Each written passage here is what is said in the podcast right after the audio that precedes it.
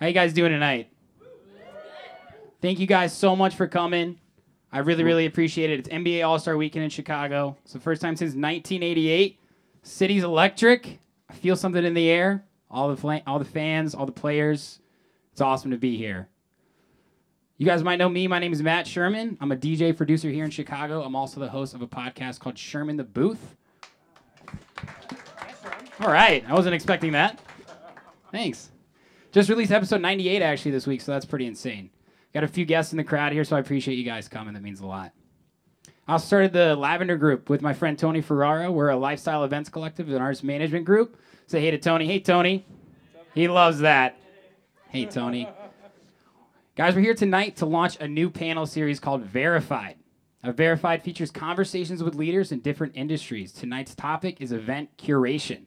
Now, I'm really excited about this because the three's guys here have proven over a long period of time to made a significant impact in multiple verticals under the event curation umbrella, including entertainment, arts, fashion, and of course, music. Now, how it's going to go tonight is some introductions from the guys, and then we're going to go behind the scenes on how to throw a great party. Really excited about this. So, again, thank you guys so much. Before we get started, I do want to say thank you to the Virgin Hotel. It means so much to partner with such a reputable brand, and it means even more for someone like Roman and everybody else behind the scenes to believe in me and this idea. So, thank you guys so much. Let's make some noise for the guests right now. We're going to do some introductions. Clay, take us away, man. Hey, I'm Clayton from the Music Trust. How, how deep you want me to get with this? Pretty deep. Backpack. No, just where you from? Oh. uh, I'm from Chicago, northwest suburbs, live in the city for the last 20 years. And yeah. Awesome. John? How's it going? Um, I'm John Cote. So I've been in Chicago since a long time. so I've been here for like 20, 23 years. I've been in Chicago. So I moved there post college. So I'm, that means I'm old. So John Curley. Uh, I've been in Chicago. I'm just gonna throw, you know, that whole thing where they're like, where they're like, ah, you know, it was a suburb, doesn't count, whatever. I've been in Chicago, also for a long time. Um, but as far as career-wise, Yeah. so-called, you know, I, air quotes around that, a better part of like maybe 30 years. Impressive. Well, thank you guys for being here. Like I said, these guys represent different verticals under the event curation umbrella. Clay runs the Music Trust. John here actually was the co-founder of Akira and now runs John Cote Events. And John Curley is the creator and CEO and founder of Paradigm Events. So these guys do a lot of different work, and it's really incredible. We're, like I said, we're gonna go behind the scenes right now. So Clay, I want you to start.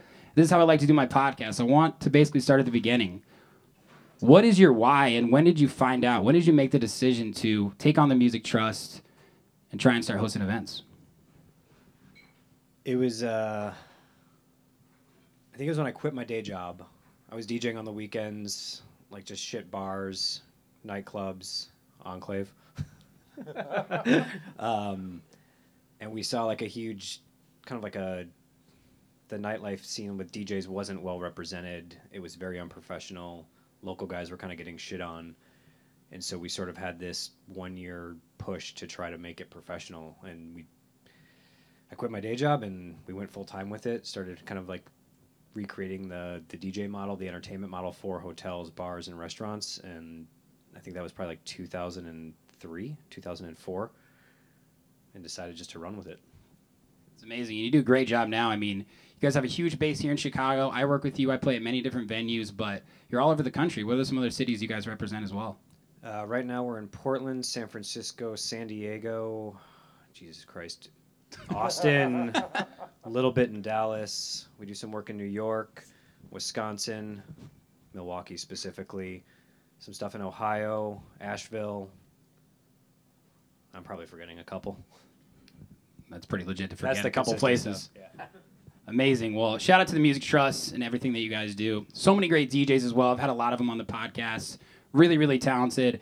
Actually, I tried to be a part of the Music Trust for like a year and a half. This guy ghosted me, so you know, he made me Sorry. It's okay. We're here now. I feel like we're tight. You know, It's good. came a long way. You're a good guy. He's having a baby in two weeks, by the way, guys. Yeah. If I run out, it's because she went into labor. awesome. Go ahead, John. What's your why and when did you find out? uh, When did you realize? Realize what? Realize that this is what I want to do. This is why I want to do it. you know, you know what? Um, I'm kind of like all over the place. So I mean, for for me, it was just like every day is excite. It's it's excitement. You know, like every day, like there's like a phone call about something that normally I would not typically even think about like the night before. So, so I think like what my drive is is like every day that I wake up, there's a phone call about something, and and it just started with that. It's like um, I've been in the business. I don't know. It's so I moved to Chicago when I was 22, post college, and then after that, when I was 28, I started Akira with two of my friends from college. And during that time, we had no marketing budget. We had no employees. It was just like me and like two of my business partner, and they're just like, John, you need to figure out what's going on, how to bring business back in. So I pretty much like went out every night, and for like the longest time, I think I was out every night for eight years, like in a row. Eight years. Every eight night. years, almost every night I was out because instead of watching Netflix, I would be out like just randomly sitting in a corner or meeting people or Yeah. coming to events like this, and then from there, that's where my network kind of grew, and then so that's I guess like, so uh, you know, and then fast forward that 20 years later. Some of the people that I met like 20 years ago are like s- such as John. Like we met like about 20 years ago. We would do club shows, and a transit, right? I mean, we did like fashion shows, everything. like that. Transit, wow, that's come up a few so, times. So I guess like um, so from there, like it just, you know, it just made my life very exciting. Yeah, you sacrifice a lot of your own I personal sacrifice time. a lot, but Yeah. you learn a lot. You you know you create like networks and and then that's you know that's how it started. I love that. That's Yeah. a true why. I mean, you went above and beyond. I think about it all the time, right? It's a lot easier to just say, I'm going to stay home, I'm going to watch Netflix, I'm going to do this, I'm going to do that. But you love it. You clearly love it. You're still doing it all these years later. So kudos to you, sir. What about you, Mr. Curley? When did you when did you first realize I want to start hosting events? Uh, you know, I thought long and hard about that when you posed that earlier. There was definitely no one aha moment, but I will say this. Uh, first of all, there was no Netflix back when I started. know. Yeah, none, none of this Netflix and chill. So, but I, like a lot of people, started as a DJ. You know, remember as a DJ now, but not necessarily back then. Uh, and it took me a lot of time to really like, kind of like hone into what exactly it was that I could do, can do, my value in general.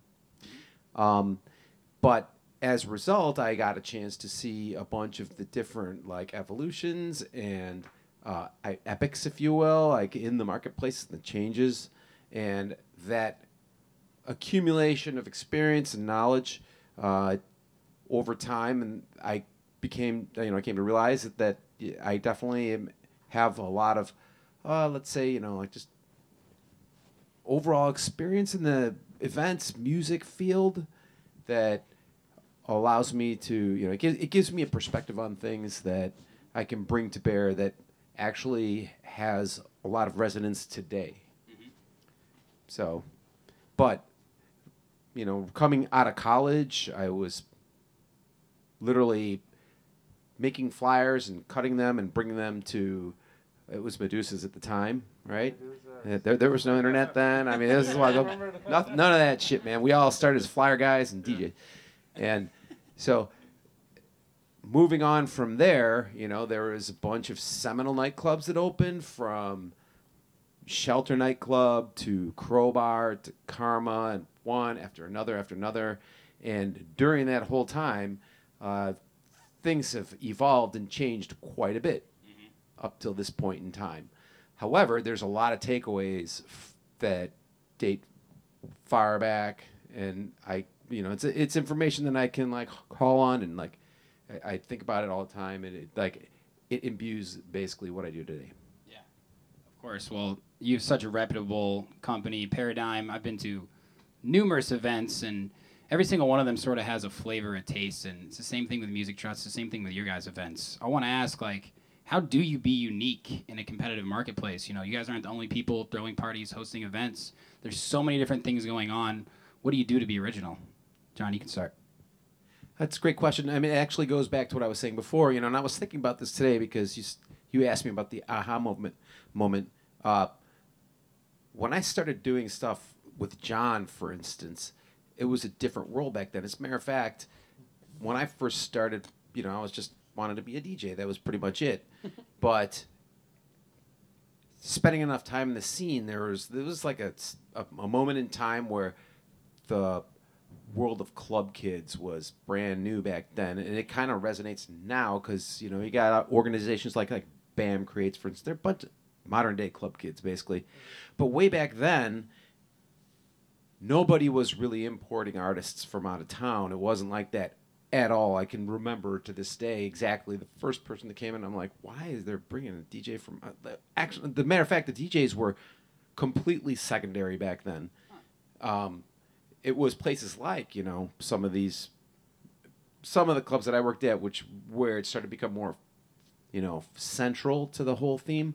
However, it was kind of like a whole mishmash of stuff and we used to do like you know shows and skits and then we'd stop the music there's a drag queen singing all of a sudden john cote's got models out there it was amazing you know so but things have evolved in a major way and i think a lot of it comes down to basically the internet which brought the entire world of a lot closer to everybody right away like that and especially with music so um, at a certain point in time, let's say like mid 90s, I started to import DJs. It was like really not a thing back then. And it was great, man. We'd get like huge guys in the cost, like, oh, I'll give you maybe 500, you know, that not so much anymore. And now it's a major business, and really the world never looked back. But I will say this what I see now is that and a lot of people have grown up in the clubs, and clubs are definitely not going anywhere. Um, but people are looking for the same type of music. People love their music, but they want to see it in different environments. So you have to look at it from a holistic perspective and say, hey, how about this? You know, I don't know, whatever, you know, DJ that you love and that his sound is this. And so I'm going to like build a castle of flowers. I don't know. It's going to be at this warehouse. Who knows? It's, it, you kind of like take the paradigm, you throw it out, and you start rebuilding it with a lot of the elements, basically, that I've learned over all the years from guys like John. You know. Yeah, I love that, and it's interesting. Interesting you said that. I mean, you're wearing a Radius shirt right now. Radius just announced um, an Elrow show, and for those who aren't familiar with Elrow, El Row is exactly that. It's an unannounced lineup. It's a curated event that you go to because you want to experience it, and the DJs are secondary, and that's something that Insomniac's done a really good job of. Is selling out a festival before you even announce the lineup. I mean, look, I haven't been in the industry as long as these guys, but I was part of the EDM boom in 2011 and 2012. You needed to know the lineup, right? Like, I'm not going to go to this unless it's this DJ because you still kind of do them for the most part, but True, that's impressive. Right, yeah. But what I'm trying to say is now we see this whole entire different side of the world coming out where it's like it's saturated, right? So people want DJs they love in a different environment. And that's definitely what Radius is doing, what Paradigm does. I remember we went to the Derrick Carter and House of E Funk Soul Clap event, right? That was just house music, but it was in some part of Chicago I'd never been, and we were in some giant courtyard, and it was so unique. I've seen Derrick Carter before, right? But felt different. So I, I definitely relate what you're saying. What about you, Cote? Um, yeah, it's just um, first of all, it's just like I just want to say thank you for everyone coming out here. Like, I mean, I know it's winter, it's cold, so I just want to say thank you, like, for coming. Um, Thank you. you. know what? It's just like I've been lucky because it's like I've been lucky and fortunate to have met like the people I have met over the years. I'm like the worst speaker in the world. That's why I don't know why I'm here, but but I'm always like, but I I remember like for the last 20 years, there's something magical about the events that I create because it's the community that it brings. So like over the years, I have met like amazing people that have like it has, I guess, it has made my life exciting. Like I speaking of Elrow, like that we were just chit chatting about it because like uh, a few years ago, I decided to like kind of like disappear from here from Chicago for a minute. I wanted to just take a trip where I didn't check into social media, that I would just like be randomly somewhere else where I don't know anyone. So I went to South Africa. So in South Africa, I'm Dave like Chappelle dancing- move right there. Yeah, it's Yeah. just like I, I just randomly bought a ticket, went to South Africa, and I was like dancing in the middle of like a festival, and literally like two girls were like looking at me, and then like finally like they came up to me and they're just like, hey, you know, like are you from Chicago? And I'm just like, yeah. How do you know? It's like you know, like we were checking to see if you checked into social media or whatever. But fast forward to that, then they, I got introduced by to another DJ from South Africa that's now part of Elrow. So like, so like when when that got announced, it's kind of cool like that the world is just like so small and it's like a mm-hmm. community, and so like so for me like I guess like the magical moments and like every time I do an event, it like it drives me like because it's not some sometimes it's like I always feel like oh my god it's so much work, but then when it's over, there's a magic about it. And there's a group of people that's in different parts of the world that's in different parts of the industry that remember coming to the event and meeting amazing people. And then that's what kind of like make it special. There's like a i can't pinpoint it but there's something like and i move my events around. So i purposely move my events around so this way it doesn't become like people know where it is. You kind of get invited to it based on not even based on your accomplishment but based on your character and i rather like you know if people have good vibes and good energy mm-hmm. i make sure that i take care of them so at least this way they have that drive to be passionate about what they're doing, whether it's music, fashion, photography, whatever like that. So you'll meet a community of people that's really making a difference. So that's what kind of like makes my event magical, I guess, like is because of the people that comes to it. And from there we kind of just create a theme. Does that make sense? Absolutely. I mean, you Yeah. you There's kind no of short answer to it. There's just Of course something not. special about it. Yeah. Yeah, I mean, Yeah.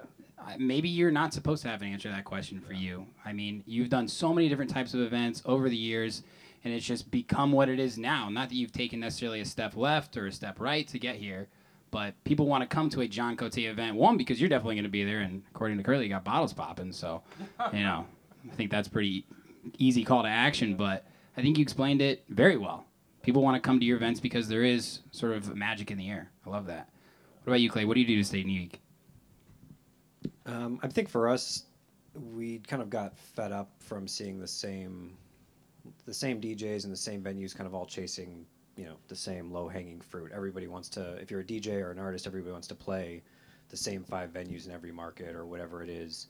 Um, so for us, it was kind of looking where nobody else was looking, and whether that was you know a room like this in a hotel that was new, a small bar, or or whatever, a living room, things like that. So that's sort of kind of what we what we sort of looked at. It was how to get in the door without having to fight with the big guys at the time, um, and that really sort of helped us push and helped people kind of take notice to what we were doing, because it, for us it was more people were more appreciative of our of our value of things we were doing because they didn't know, so we could offer expertise and throw events to you know some when we started doing them on hotel rooftops that hadn't been done, like next door. Um, that was that was like mind blowing for Chicago, and it's like holy shit, it's a rooftop in Chicago that's open air, and you guys have like a full blown like DJ system up here, and you're going, you're throwing parties, and there's bottle service. It's basically Vegas in Chicago for three and a half months out of the year, maybe. Um, Let's be honest, too. two, yeah. And if it rains, you lose all your money. so, but yeah, stuff like that. So we kind of just looked for the venues that nobody else was looking for. Yeah, I love that, and it's it's proven over a long period of time. Like I said in the beginning, I mean, the Music Trust runs with some of the biggest players in the game here. Day clubs like Fremont, Roof on the Wit as well. I mean, that's relatively, I mean, not relatively, it's extremely popular for people to go to. So I think, like you said, that's unique. But that didn't it didn't start like that, right? Like, what's been all the changes that happened at the Roof on the Wit, for example, in Fremont? I mean, I know you've redesigned their sound system, their equipment. You look at it, and like John said too, from a DJ's perspective. Yeah, I mean, when we started Roof, there was no, at least I don't think there was like a, a hotel rooftop that had open air, that had entertainment, that had go go dancers, that had bottle service, and had a bunch of just wild shit going on. Um, so from that iteration, and that was probably right around like when the EDM boom started. We maybe had two years there where it was just normal DJing, I guess, you know, house guys and the typical stuff.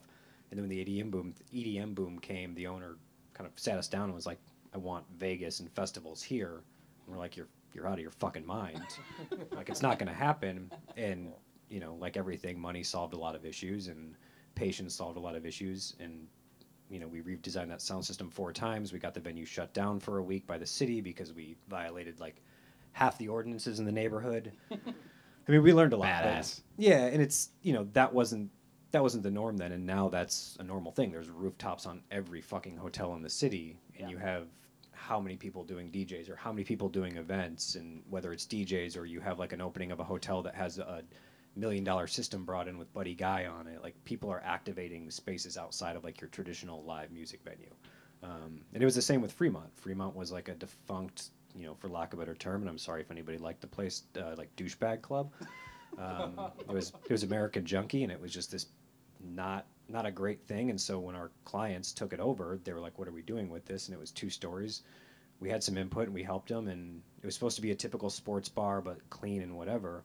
And luckily, we pulled some of the staff from Roof, brought them over there, and it turned into basically just another typical douchebag day club.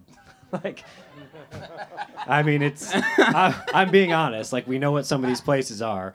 Um, Yeah, but that place makes money. but I mean, it, it cranks, and there's a market for it, and it's crazy. We put like a, you know, when they renovated the place for I think the second, the second time, third time, whatever it was, the sound was a big issue, and we pitched like this brand new Pioneer line array system, like you know, full stacks and you know subs under the stage, and the owners went for it. And these guys own small pubs around the city, and they do chicken wings and burgers. So for us to come with this proposal, like you're going to book a track and you're going to have these big parties and it's going to be Sunday brunch in Bagatelle, New York all over again with bottles flying and people passing out and a bunch of white powder over the bathroom that you can't tell the directors about.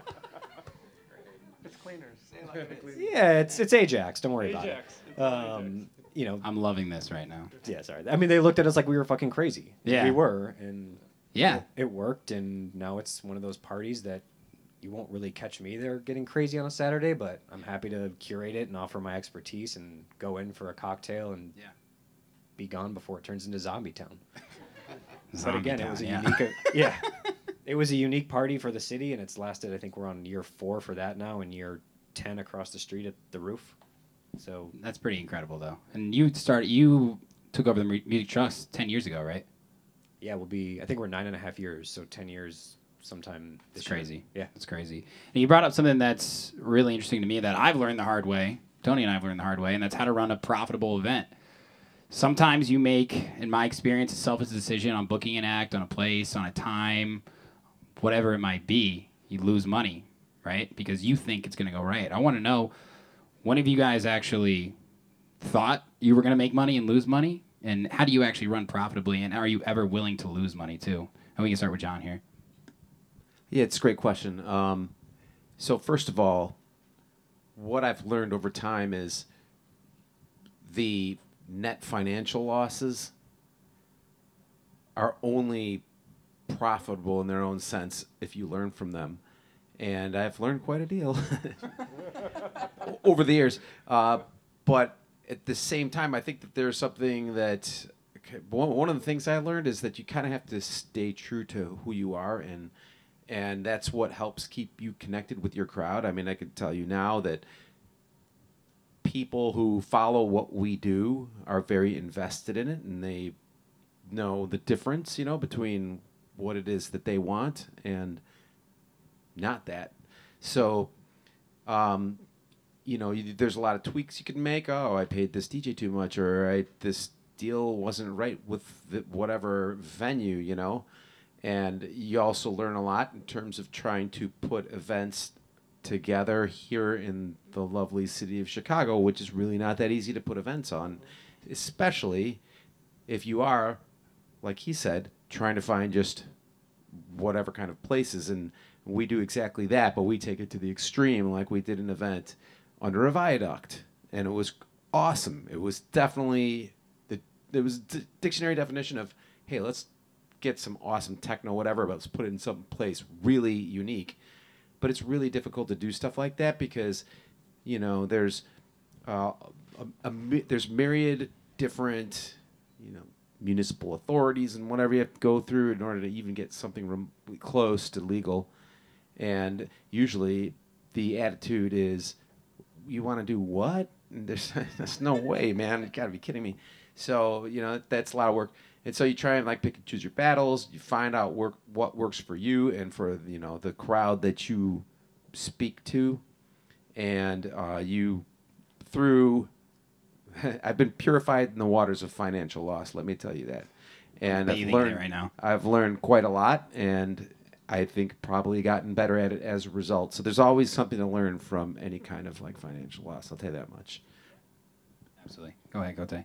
such a serious question. I was like, now I'm thinking of all the parties that I, that I threw over 20 years and which one I, I funded and which one got sponsored. And I Well, think that's it's an interesting topic too. Yeah, I mean, yeah, I with sponsorship. And then uh, when he was reminding me of the viaduct, I was there.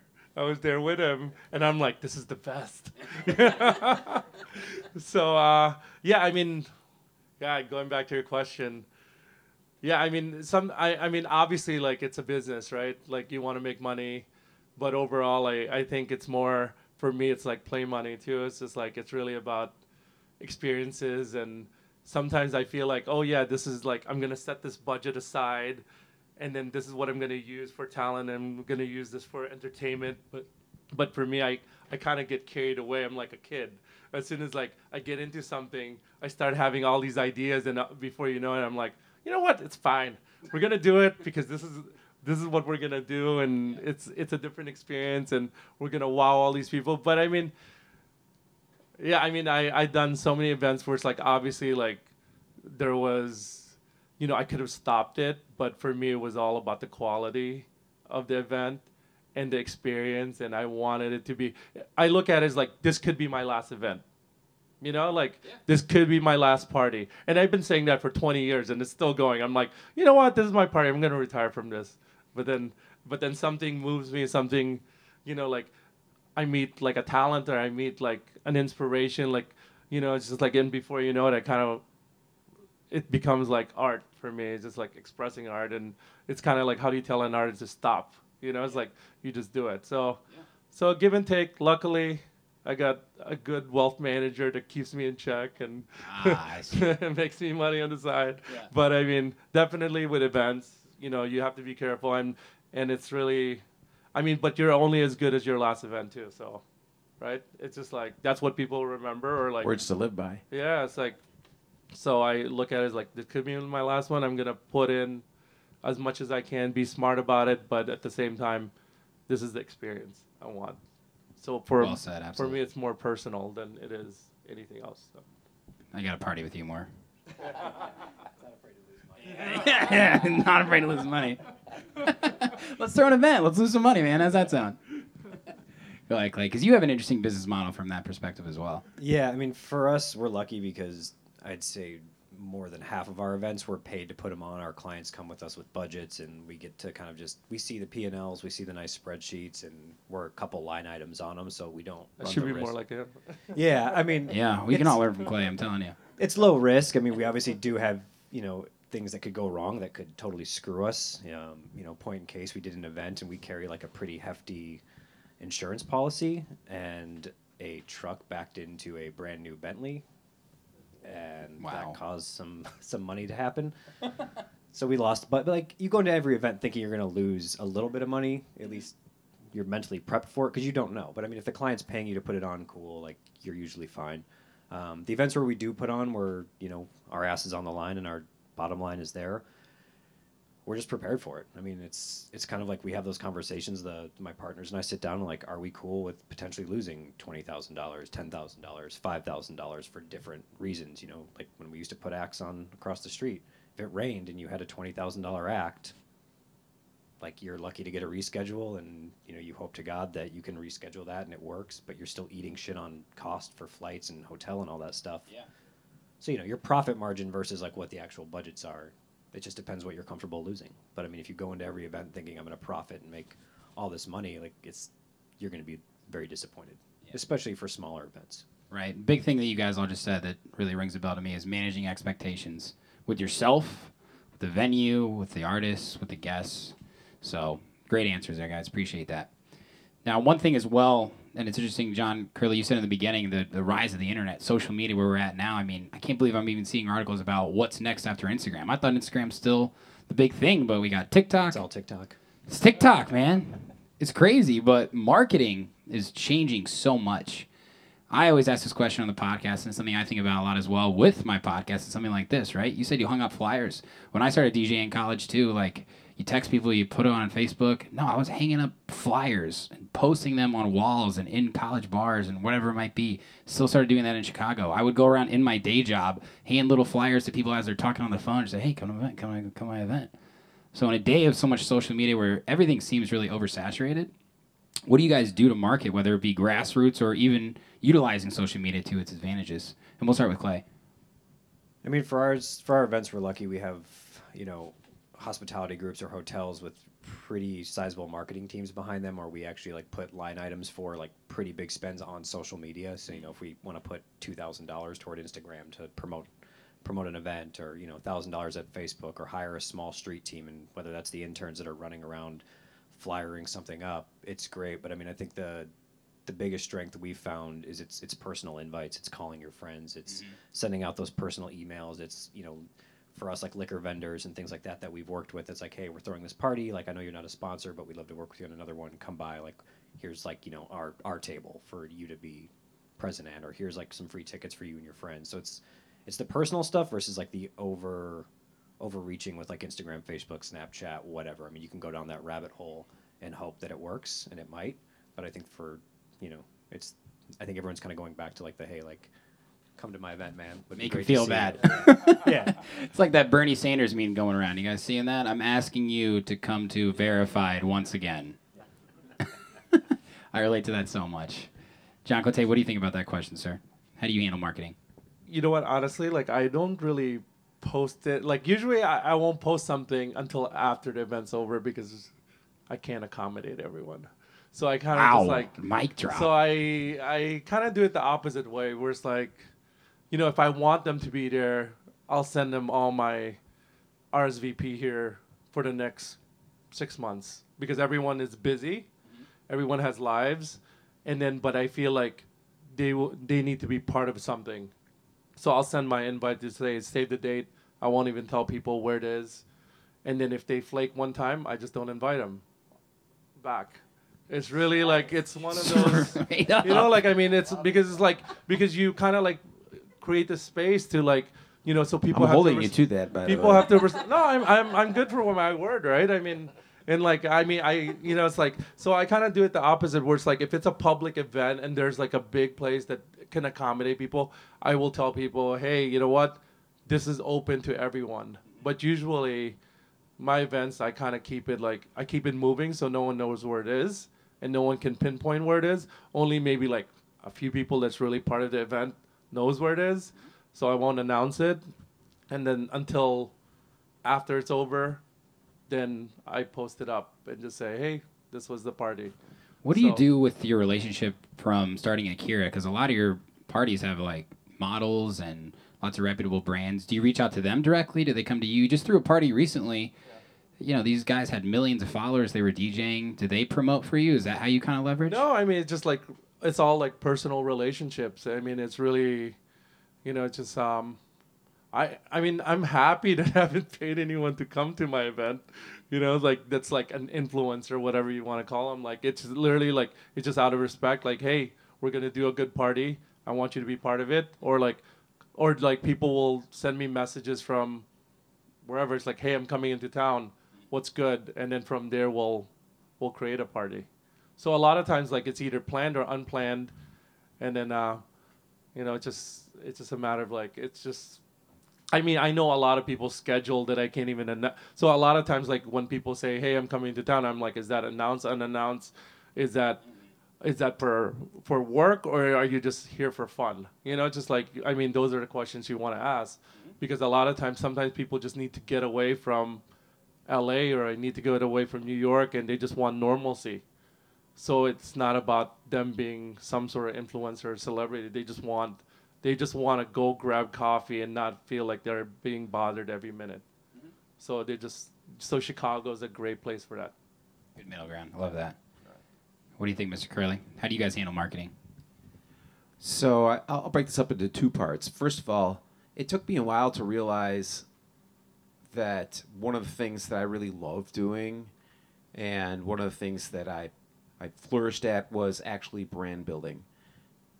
Going way back to you know, I mean, the the late great Wavefront, uh, you know, building like re resuscitating brands, you know, like you know, from Spy Bar to even back to the Crowbar days and, and moving forward, Paradigm Presents. And then what I've done, been doing lately, and that it goes back to kind of what both of you said, was that you know, if you're only good as your last party and people know you for basically the experience, it's the experience that they want, right? So if you're building experiences for people and you're able to tie it to a certain brand, that means a lot. Um, I've built a lot of event series, uh, for instance, the seasons one that you mentioned earlier. Um, and I take these brands that have been built over time because they uh, involve you know, a pinch of that and a little bit of this. These are the kind of music. This is the kind of visuals you're going to get. These are the kind of people you'll expect. These are the kind of venues you're going to see it at, right? And now I'll release the event with no lineup whatsoever and start to sell tickets because it means something to people. It only means something to people if they can connect it with a certain experience. It's got to be there's got to be some kind of visceral component to it for it to really work. Um, so I spend a whole lot of time in building brands and things that actually you know mean something to people. And the only way to do that is to like tailor it's painstaking but i find it actually you know very effective. So in that that's one part of it. The the other side of the coin for me is this is when it comes to marketing and the budget that you spend it's all about data. And you need the data. You need to understand how to use it and you utilize it and work it, you know, to your favor. And especially when you're talking about booking artists. So, in in this world that you know that I live in, any given artist, DJ, whatever, um, has his own following. Uh, you can geo target people that like that same guy. You know, you can do all kinds of stuff now between Facebook and Instagram, and you know TikTok isn't quite there yet, but you know all of the big social media platforms are fertile grounds for marketing if you just know how to utilize it right. So we spend quite a bit of money on finding a way to reach the people that actually care about what it is that you're selling. Love that. And you guys, it's interesting. You all have similar but different views on that. Two sides of the coin there. It's the personal touch it's what makes your events unique on a, on its own. And like Curley said, I mean, you got to you got to use all of our resources to our advantage. Social media, in person, text, whatever it might be, Facebook invites. I mean, I feel like all I use Facebook for is actually events now. So I don't know what's going to happen with that, but it's interesting. John Curley, you're just talking about seasons. This is a, a new thing I've, I've seen from Paradigm, I believe. It's just an example of a, an event series. It's a quarterly event mm-hmm. series that mm-hmm. takes place at a converted warehouse in, in Fulton Market. Uh, but the idea is to kind of utilize the space and you, you know there's maybe uh, c- there's connectivity between the artists we might book from one to the other but uh, the production aspect of it is really important um, it will be tied into the theme the theme is like deeply rooted into whatever season it is. You know, there's a certain like earthly quality to it as well, and it kind of uh, it, it connects with people on a on a base level that find a connection between the music itself and other things that are important to them. So, uh, but it's it's a kind of nation. You know, it's a we've only done one, so the next one is in the spring. But the venue loves it and wants us to do it on a regular, ongoing basis. Now with seasons, you're on a, a short timeline there, and that's one of my next questions. Timeline for actually planning event. Let's say we're here now, right? Like it took me, I think maybe door to door, four and a half, five months from starting this to here, and you know it was kind of a setting a date, getting the guests, locking it down, all the logistics, that sort of stuff. Let's just start with you with seasons. Justin Martin at City Hall looks like an amazing event. How long did it take you to plan that, and now how are you going to go into the next event with a shorter timeline? It's a great question. I think that my most valuable asset, and I think maybe anybody's, is time. I'm not gonna lie. I'm like trying to manage it is a challenge. I'm interested to hear what these guys have to say how they manage their time. But w- in my world, you're out numerous months in advance, sometimes years, when it comes to trying to book certain artists or venues or what what have you. So, you know, you're working at calendars and spreadsheets, and you know, you're trying to like connect all the dots and and put something together with enough runway so that it's impactful. Um, but I mean, unless you're talking about every now and again, an artist will fall in your lap. You know, that guy will sell out a venue like that. Outside of that, you know, you like I'm planning stuff, you know, deep into the summer and fall, and like literally towards 2021 at this point. Just depends on the event and the artist. Yes. But all of it, you need significant runway. Like I, I don't like really doing an event unless I have like minimally three months to get it together. That's the minimum. That's in my perfect world, by the way. Doesn't always work out like that. yeah, of course. Now, John Cote, you did a, you did an awesome event, a, a night in Venice at Bodega.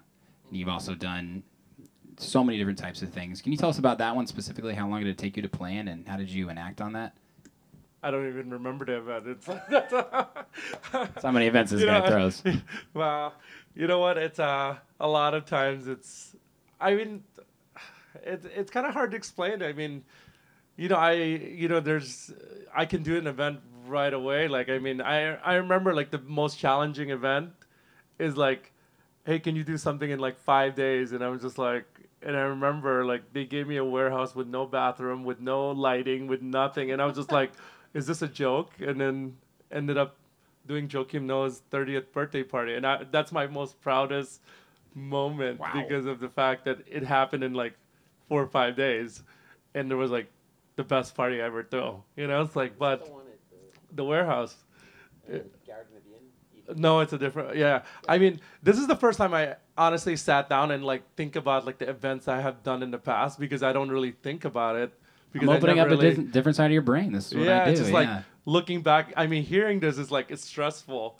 like I'm bringing you back to the times, yeah. I, I guess I, I guess I'm I do something on the fly half the time, and a lot of times it's instinct, and I'm always at the event, and I'm always like doing it quick and doing it fast and doing it like as impactful as I can. So hearing this is like God, this is like it's a stressful field. it should be, but I, said, I, you like I guess I do stuff on the fly. Um, but I mean, I try to plan stuff, and I had like if there's a venue that I turned down a lot of things. Like I, I maybe maybe I should like change my different uh, business strategy and accept a lot more stuff. But half the time I turn down a lot because of the fact that it's not me. It's not genuine to me. So if something, if I don't want to do something, I don't do it. If I don't want to work with someone, I don't do it. Like it's just like I kind of pick and choose on who I feel like I should invest in because it's like that's how I look at my events, right? I invest in the people. If they're flaky off the bat, I don't even talk to them again. It's just like, or I'll tell them like you're flaky. You know, it's just like there's something wrong with you. You know, it's just like I'm usually pretty upfront. So, so usually I kind of just watch what I say now because a lot of times people take it the wrong way. But, but um, yeah, I mean, I I have like in my head like I could plan something next week or I can plan something in three days. It's kind of easy for me to mobilize something because I'm always like in tune with what's going on in the city. Like I try to be. I genuinely love it. Like I mean, uh, with Instagram, I know I follow 4,000 people, but I actually look at their stories. I know what they're eating. Like that's how crazy it is. So sometimes people will call me and they're like, "So and so's here." I go, "No, they're actually in a flight on the way here." Like you know, so I have like a weird memory when it comes to stuff. Yeah. So, so I try to plan stuff ahead, but it changes too much.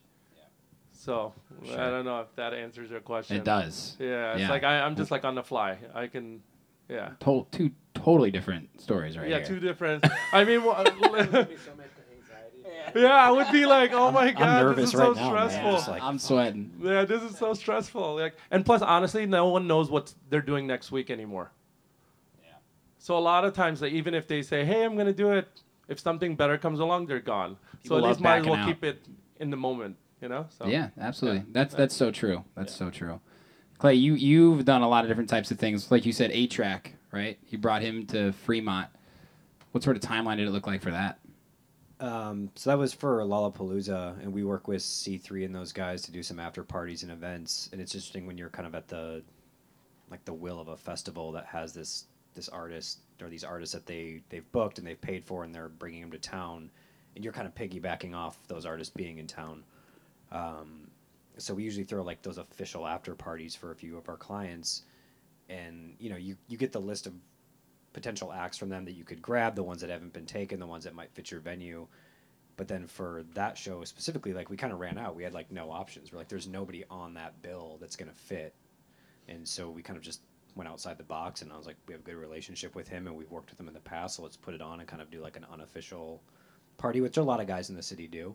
Um, but the timeline is always interesting because especially when you're working with a festival or something, I mean, you guys don't want to give those up right away, and you're even if you book the artist through the festival, you still can't announce it until whatever that timeline may be. And I mean, I think worst case scenario, it's been you know, so even if you have everything like buttoned up and ready to go, and they're like you can announce two weeks out, then at that two week mark, you're basically starting, even if you have everything else lined up, because you have to start all your promotion, like every like everything that's going. So the more time is obviously better, but for festival things and after parties and stuff where you're kind of piggybacking, it's I mean it's a disaster. Like it, it honestly is. It can be anywhere from like two weeks a week, last minute pop up things for like five days, four days, whatever it is, and you're just scrambling.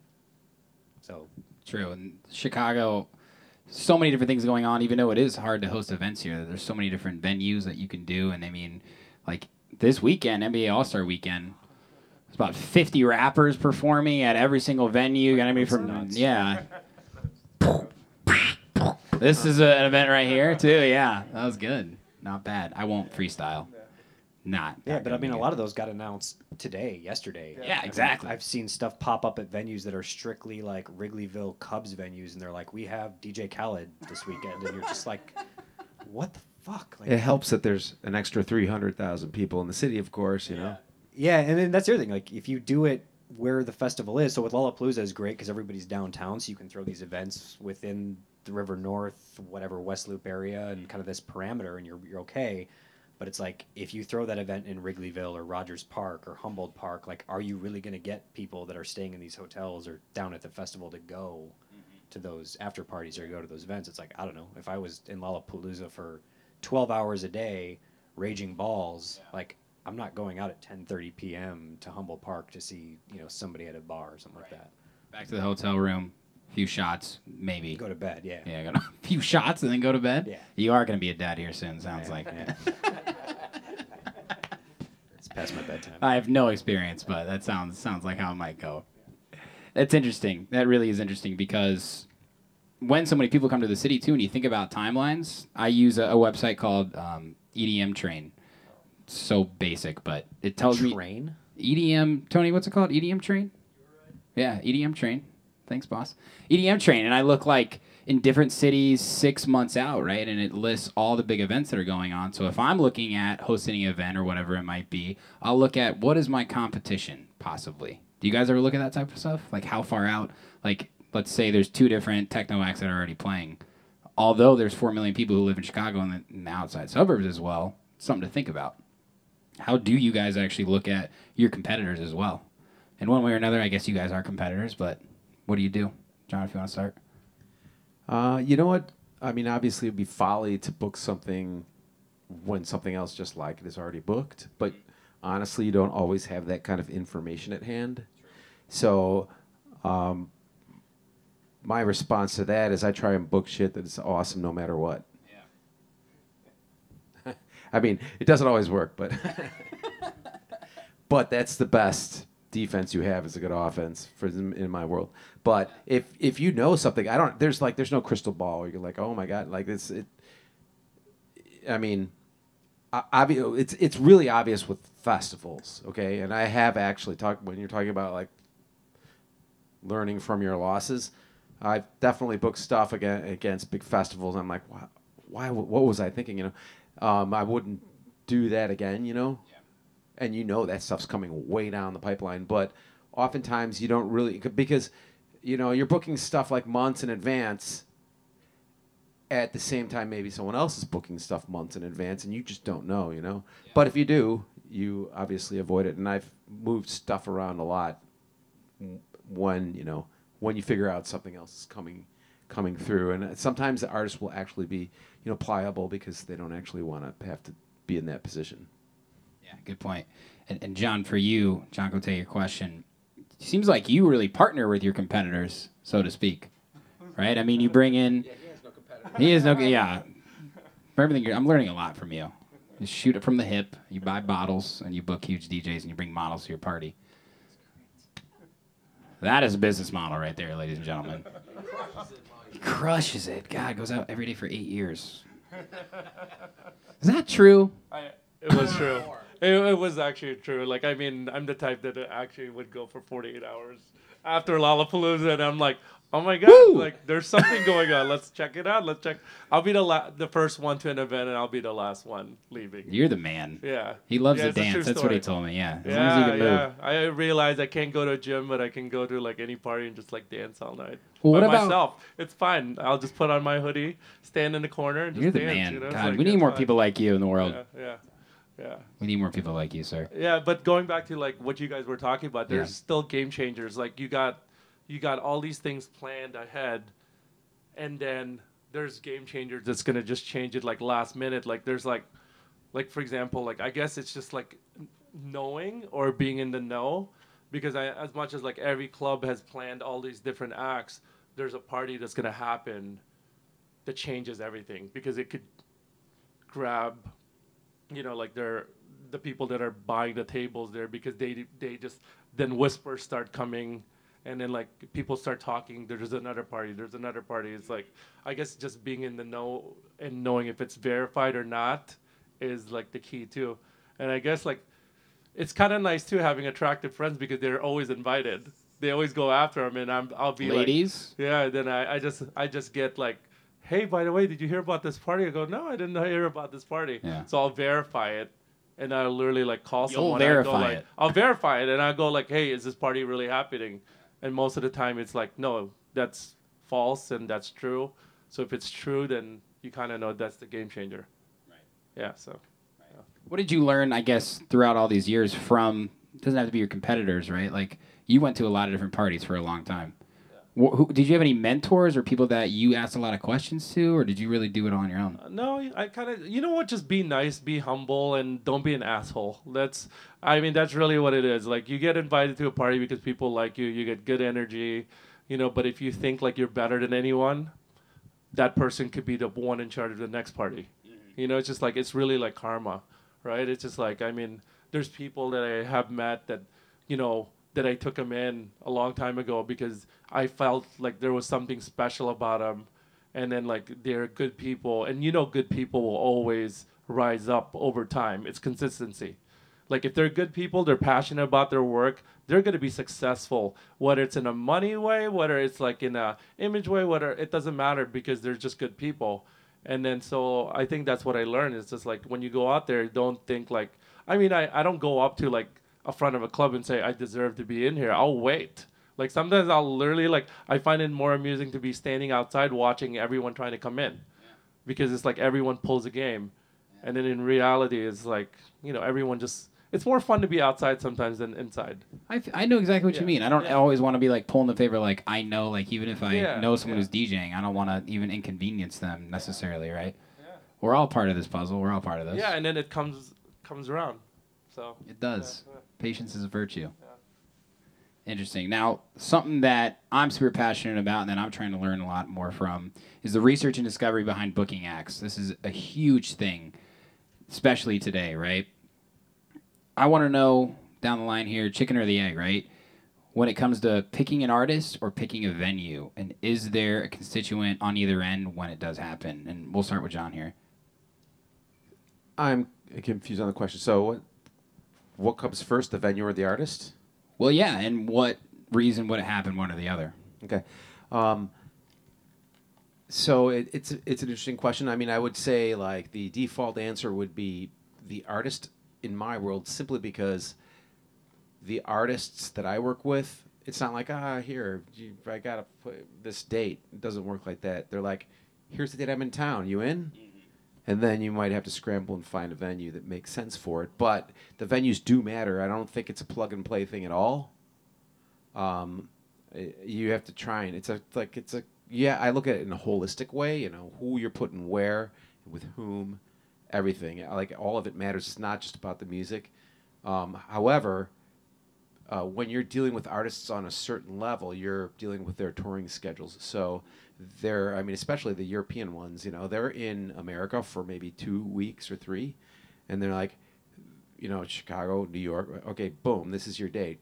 Do you want it or not? You know, so that would be the chicken, I guess, in that case. But, but that would not mean to suggest the venues are second, you know, take second place to that because, you know, I'll pass on an artist if I can't find the right venue for it.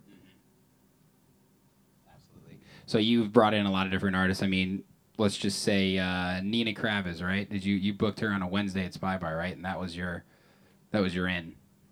Yeah, you know, that's a great example because that wasn't necessarily ideal. You know, she wanted to come in town, she wanted to play. Um, it's it's hard to make A-list artists necessarily work on weeknights because especially ones like that. Um, you're talking like a lot of the people that, you know, frequent some of the events that I do are people that are like oh yeah, you know, I'm going to see that same artist in Croatia and I'll spend 10 grand just to see her, you know. These people have jobs, by the way. They, they do not go out on the weeknights. And I know some of them are in the crowd here. so trying to play someone like Nina Kraviz on a Wednesday, um, you know, it, it comes down to a homie thing. You're like, listen, that's great, but you're going to have to drop your fee like substantially you know, and and she really did it because you know there's there's certain bars that have reputation and it's kind of cool for them, whatever. So, but that's not. It's more like the exception than the rule. Mm-hmm. Um, typically, you know, you're dealing with like touring schedules and and then you then availability within. There's a whole hold system, in and it's when you're dealing with artists and venues on that level. You know, you could go to a. Uh, there's a lot of great venues here in Chicago, by the way and I'll ask them like, "Hey, when I get an avails from an artist," and they'll say, "Yes, you're eighth hold because there's like seven holds before me," you know. So and that's really typical, actually. Same same thing with the venues that I work at. You know, people ask me, and I'll tell them, you know, give them a hold. It's like a, you know, a hold system. So, I don't know if that answers your question, but I absolutely, absolutely. I mean, especially international artists, I would say to a certain extent, Paradigm does book the most, and it's definitely an interesting perspective because they are on a short timeline, and you can only work with so much. And I th- it's it's really humble of you to say honestly, like I don't want to book you because I don't have the right place. Why bother? Why bother? Why bother? John Cote, what about someone like Morten? You know, you were part of promoting, booking him at Prism. What's your role in actually linking that up, whether it be the research and discovery? Do you say, I have this connection? Do you talk to the venue, or what's that process like for you? Um, usually with anything, like it's usually like the people behind them. You know, it's just like, I mean, with that, with like it was through Prism, like I known Sean Winky like it, for like a long time, like I think 15 years probably I known him. So he's just like, John, you need to be part of this. He's great because I'm like picky too. Like half the time I'm like, I don't know anything about artists to be honest with you. It's really the people and the management behind them. So a lot of times, like when I go to like a lot of shows, it's the first time I ever heard the artist. Like I mean, it's kind of like you you know like and then after that I get more fascinated after you see somebody mm-hmm. and see their talent. But it's usually like the people behind the scenes. So it's not even the venue. It's not even the artists themselves. It's the people behind them is the one that calls me, and I'm like, okay, let me research it and then if I like their music or if I like their vibe, then I'll do it. You know, so because I'm stamping my name, saying I'm backing them up, so it's the opposite. Does that make sense? Yeah, absolutely. Yeah, yeah. So I love that I keep asking Curley and then you because you guys give me opposite yeah, answers. Like it's a, true panel like, right now. Yeah, it's like completely. I mean, completely opposite. So like I've been in there like since, you know, obviously with that uh, with Morten, like I'm a true fan after that, and that's how I met Alex right there because it's like I met a lot of people, crazy people through there because because I felt like his talent is like surpassed a lot. Like he was probably one of the best DJs I seen last year. You know, like live. Yeah, because he kept because he kept my friends entertained, and then my friends are twenty one to to to fifties, and we were all dancing together till like three o'clock in the morning. That's rare to find a DJ that can entertain that wide range of age. Mm-hmm. So that's what I give it to, you know. So absolutely like Clay to go a little bit deeper, you book large artists as well, but you book someone on my level or someone like Luca, right, or whoever it might be. when you book someone in Chicago at a certain venue, one thing that Music Trust does, which uh, I've always really resonated with, was this idea of a sonic identity. Right, that's a that's a big motto of your guys. Is what do you look at when it comes to Chicago venues and also out of state venues, and how do you really match that up with the artist? I mean, like I'll use Chicago and San Francisco as kind of like the the contrast. So like, you get a lot of artists in both markets that you know DJs specifically that want to play a venue just because it's a venue because it's got a DJ booth and a sound system and they they've seen somebody they like playing there, but they may not be a right fit. And so that's sort of like where the where the wall for that to sort of make sure the venue kind of has the right artists in there for what they want, what they're going for. Um, you know, and with Chicago, we're a little bit more open format. We're a little bit more house driven, um, and it, it works here. And in San Francisco, it's it's interesting because like they're very they're almost more passionate about their local music than we are. It seems like like our house music Really? is sort of like their hyphy shit, Yeah, but it's it's the weirdest shit when you play out there. I mean, it's you see guys drop like an E40 track or a Keak da Sneak, and it's not just four or five people in the club that go nuts. It's the whole place that starts like vibrating. But if you if we weren't there and if we weren't putting that up, and it's like okay, like we put in a house DJ at a spot that's known for that kind of like you're playing open format hip hop, like it's it's going to be bad. I mean, we've seen that before, like not our events, but we've been to venues and we've spec where it's like we'll go check somebody out and it's a DJ that was thrown in without kind of any any thought process put in, and he's playing his original dubstep to a hip hop crowd, and it's not a ticketed event. sick. It's a bottle service club, and it's like you're you're dead in water. So I mean, from both ends of it, that's sort of what we've really tried to resonate with. Is DJs usually don't think about from a local level, not ticketed big guys, because they obviously do, but the local younger guys coming up don't think about what they're playing or why they're playing it. They're just usually out for a check or a bottle or whatever it is that, that their end goal is. Um, and I think that's something that we help them sort of realize and make sure that venues are comfortable with. And, and you're really kind of wrapping up here what I'm trying to end with, and that's learning from successes and failures. I asked you guys to maybe think about this before an event that you're really proud of, and maybe an event that you want to forget. And we'll start with Clay here. What would be two events that you're proud of, and you, of course, don't want to remember? Um, I mean, all the we've had shitty events. We've definitely had those events where you spend money for everything you're supposed to spend, and you're supposed to do everything right, and the turnout is crap, or nobody buys drinks. But honestly, like I'm not gonna forget it because that just kind of goes onto my notes of like this Yeah. is why we fucked Wish up. you could forget, right? Yeah, but I mean, if you forget it, then you're going to make that same mistake again. And we sort of learned. Um, the event that like I truly kind of hone in on all the time is we were brought in for that Budweiser what or Bud Light whatever USA thing where they took over Gunnison in Colorado and they locked the town down and basically flew in whatever it was like 3000 influencers on private jets and this is right when like weed was legalized in Colorado. And we played such a small part but it was for us it was this crazy experience that hadn't been done because it was an experiential marketing event that you know nobody could know about nobody knew what they were getting into and we kind of just got this envelope you know that's like hey this is what we need from you. Here's your budget. We need a team of this many djs this many sound techs. Here's what you're going to be doing and when we from the time we landed on the ground got in the car got up there and but from the time we left it was just we probably gained more information more knowledge more like dealing with crazy shit that we shouldn't have had to deal with. And like one example was we were kind of acting as artist liaisons in there and they we didn't know who the artists were. So when we went in we were still blind. So they had everyone from like questlove vanilla ice Lil Jon like so we started kind of figuring it out but we didn't know what capacity these guys were going to be we were going to be working with them in so vanilla ice's role was he was going to serve ice cream out of a ice cream truck and then perform. In the ice cream truck?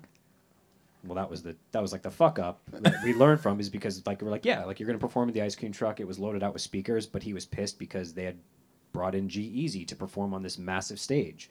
And he was mad that the other white rapper got the bigger stage that was younger um, and shit like that. And then same with like Lil Jon. It's like you know we were in a room this big in a basement bar in Colorado and they just basically brought him on stage and we're like what are we doing with him it's like oh it's hip hop karaoke like I hope you have like a karaoke system set up with all your guys it's like the fuck so it's I mean like that event was just nuts because it was like literally one fire after another, and it was fun. Like it was a great learning experience. Like and at the end of the day, everybody was happy. You know, all the people were stoned and drunk out of their mind. They were drinking Bud Light for four days straight.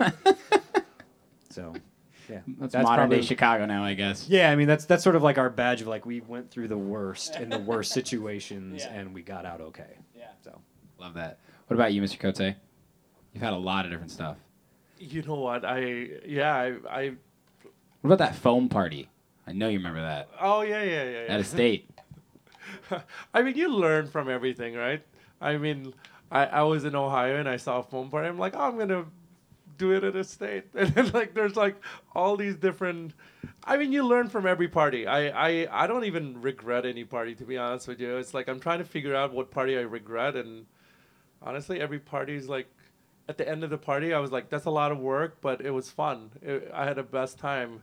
And then it seems like everyone had a great time, or else they would not come back, right? So I mean, um, I'm trying to figure out what other parties like I, I, I made a mistake and I don't know. I, I just I mean I guess I would not be doing parties if I didn't like it, you know, if I didn't love it. So I, I, I mean and a lot of my parties is like more like a networking for me. So it's not like it's like inviting all your friends so you can see them again at one shot, you know, like a couple hundred people at the same time instead of like doing one on one. So um, so I don't really trying to figure out what party I regret. I, I really don't No have. regrets. Yeah, I really don't have any regrets. Yeah, I'm trying to figure it out when he was talking, and I'm just like trying to figure out like everything in my head, and like I don't really look back too much, to be honest with you. It's like I don't look back. I just kind of keep moving. You like forward. subcon- it sounds like you subconsciously just keep moving forward. Like yeah, because the minute I start overthinking something, then you lose your instinct. You lose like what you're there for and what you know. It was like you're doing it because you enjoy it. The minute I don't enjoy something, then it becomes like unnatural anymore. And so even like with all your questionnaires, I didn't really read it, so I'm really bad. Like you know, Uh, you would've- told me- you told me you're gonna shoot Yeah, from the I was hip, just I said, yeah, fuck because yeah, man. it- I won't be honest with you. Like I'll Yeah. overthink it, and I'll try to, you know, oh, I, I'll overthink it. Like I, I took a quick glance at it. I didn't really look at it, but yeah. So sorry about that. Yeah, but Don't apologize Same, for being man, you. same. I mean, you are you are. okay, good.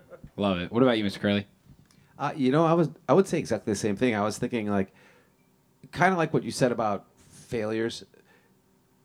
I, the, the, uh, every quote unquote failure, it's like I've learned so much. Um, I I definitely don't have regrets. I agree with you on that. Um, and I and at the same time, like, what am I most proud of? I, I wouldn't necessarily call it pride. I really th- there's a lot of stuff that I really enjoy. Like, my favorite thing is to actually what really drives me forward is to see people having an amazing time. That is like the biggest takeaway for me. To think that I have some kind of impact on other people's life in a positive way is incredible. So, um, you know, I mean, I could say this party or that. I mean, I particularly like some of the experiential stuff. The more experiential, the better. Where, you know, you go in there and it's a like a holistic full like it's everything it's the visuals and it's the people and it's the venue and it's the music and it's the production and the lights and the sound everything which together it's a synergy which is uh, definitely the whole is more than the sum of the parts and then people start to identify with that whatever that is um, it, it's not a matter of pride for me though you know i like I've, i i love being there in the trenches with the people and really seeing people enjoy themselves. I mean, that that's all. You know, that that's it for me right there. That is what it's all about. I remember now. okay. It wasn't even a party. It was like I was part of something. Yeah. And I just remember I was so tired because I went out way too much.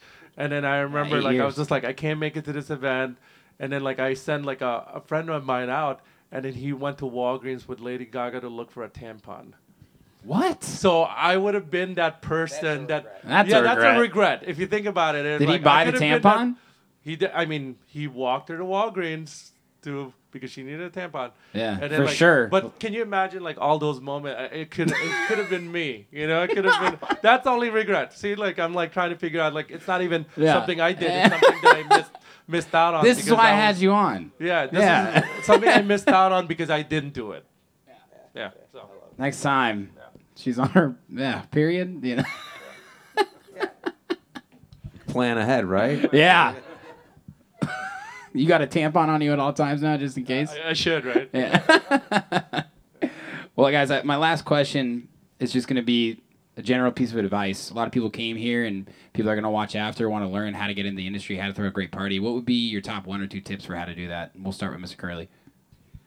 You know, something that John said that I think that it's resonated with me is, um, is getting out there and actually talking to people. Like the people I used to deal with all the time. Like, fu- oh my gosh, dating back as long as I can care to admit. Uh, DJ's like, oh, you know, here's my CD, and I'm like, there's a glorified ashtray. I mean, I don't smoke, but, but like, really, if you want to get involved, you need to get out there, start talking to people, and being a part of it. You have to get out there. You got to meet people, introduce yourself, and and that's the best way you can, you know, get moving. But the the more people that you know and, and that you can like connections that you can establish with people, the better. Absolutely. It's, it's, it's who you know and how you know them as well. What about you, Mr. Cote? I think we know what you're going to say. No, I, I just I, I think like just being upfront and being honest and where you are in life is like the best too. Like I, I feel like, you know, e- even a couple of weeks ago there was a blizzard, like the last snowstorm. I remember like, if it was a beautiful night, everyone would have turned up. But I remember even for me, I was looking at the weather and it was like it was like the one of the worst nights we had in Chicago, where it's like the blizzard was happening, the cars were over like all the cars were on the road and then people some people literally like said like hey i'm i'm gonna be there and i realized that they took a train because i was following it. They took a train from the suburb because they can't even make it to the city took a train then got into an uber and made it to the event. I mean like just like your word of saying like hey i will be there meant a lot more. So like in my head it's just like wow it's all about character. Like you know having like you know and in chicago we don't need fame. We don't need all this stuff. If you say you're going to do something just do it. If you can't do it just say you know what? Honestly i can't do it. People will be fine with it but if you keep doing it again then you're just another flake you know? And i think just be more consistent and just be honest and have character i think that's will take you a long way Love that. What about you, Clay? Yeah, I mean, kind of mimicking what they said. Just be personable, be upfront. Um, you know, don't lead with numbers. No one gives a shit about your Instagram or your SoundCloud. Kind of just be the guy that, or be the girl that you know somebody likes to talk to and wants to hang out with. And if you can bring value to the table in any aspect, it's like that's great. That's the that's the plus side. You know, that gets you in the door better than here's my card or here's my CD. I mean, I think Cy out there, like I met him at a charity event and I see him now like every other week or something. It feels like. Um, so a lot of these guys that you know, even you, you know, like we met you. I don't remember how we met after dodging you for about a year. Via email. I was like, "Who's this fucking Sherm guy?" You know, No, but how, I mean, you you, were- know how I did it though. I, I literally I didn't go as deep as John Cote with Instagram stories, but I certainly have maybe. I, w- I met with one uh, our guy Ankit, right? And he was at one of those DJ networking events on a Monday night at headquarters. It was shitty weather too, and I went there. I had things to do the next morning. I mean, my job starts at 7 a.m. and I was like, doesn't matter. I'm gonna be there. This is my opportunity to meet people. Went there by myself. Didn't know anybody. This was two and a half, three years ago or whatever it was, right? I went up, I introduced myself. Even me, like I could talk in front of anybody. I was like, all right, here he is. This is it. Hey, what's up? I'm Matt Sherman. How are you? The Sherman. He was like, yeah, see your emails. Oh yeah, and definitely don't ever be put back if someone doesn't remember you. So true. That's my way of saying I, I it's terrible. I'm so bad. It's so always it's dark. so bad. It's always dark. Like I think I can always speak dark. for these guys too. it's it's a genuine connection that you try and have, and that's why I love doing my podcast as well, is because there are so many people in this industry that are incredible, and it's really really hard to get to know someone in the environment that we do all function in. But I found that it's like when you go to a festival or a club with your friends you already love, right? You feel like you're talking to them, you're hanging out with them. But if you go to a place and you don't know people, it's like, man, fuck this. Like, I don't know anybody here. I don't know how to get to know anybody. So I, these guys are saying it perfectly, and I'm so excited that you guys were here today. I just want to say thank you again. It really means so much. This is the first of many. We're going to continue to do this, guys. Topics here at the Virgin Hotel in the music industry. We're going to get deep. Um, so let's give these guys a round of applause, real quick. Does anybody have any questions they want to ask? Any questions out there? Any questions? No, I, I asked a lot of questions, so there's probably not a lot of questions left. Oh, Let's go. I just want to know when we're gonna get a John Curley set. Yeah. That's a great. A DJ set, I'm assuming. Oh. Yeah, John. Like We need a we need a John Curley set. Oh. I'll play the next time that John Cote asked me to play at his party. How about that? Oh wow. Pressure's on. John, he's asking you to plan. Are you gonna be able to do that? I, I, I'm, I'm gonna talk to him. We got some stuff in the works. well, guys, thank you so much. Shout out to the Virgin Hotel and Roman once again. I really appreciate you guys coming. This was awesome. This is what it's all about. Thank you so much. Hey, you got to talk about Galantis though. You're opening for Galantis. Oh, okay. All right. Yeah. I'm not here to promote myself. Yeah, God no, damn promote it. yourself. I'm excited for you. I, I am opening for Galantis at the Aragon Ballroom March 6th and 7th, so y'all should get your tickets for that. Yeah, I will be there. Nice. Thank you.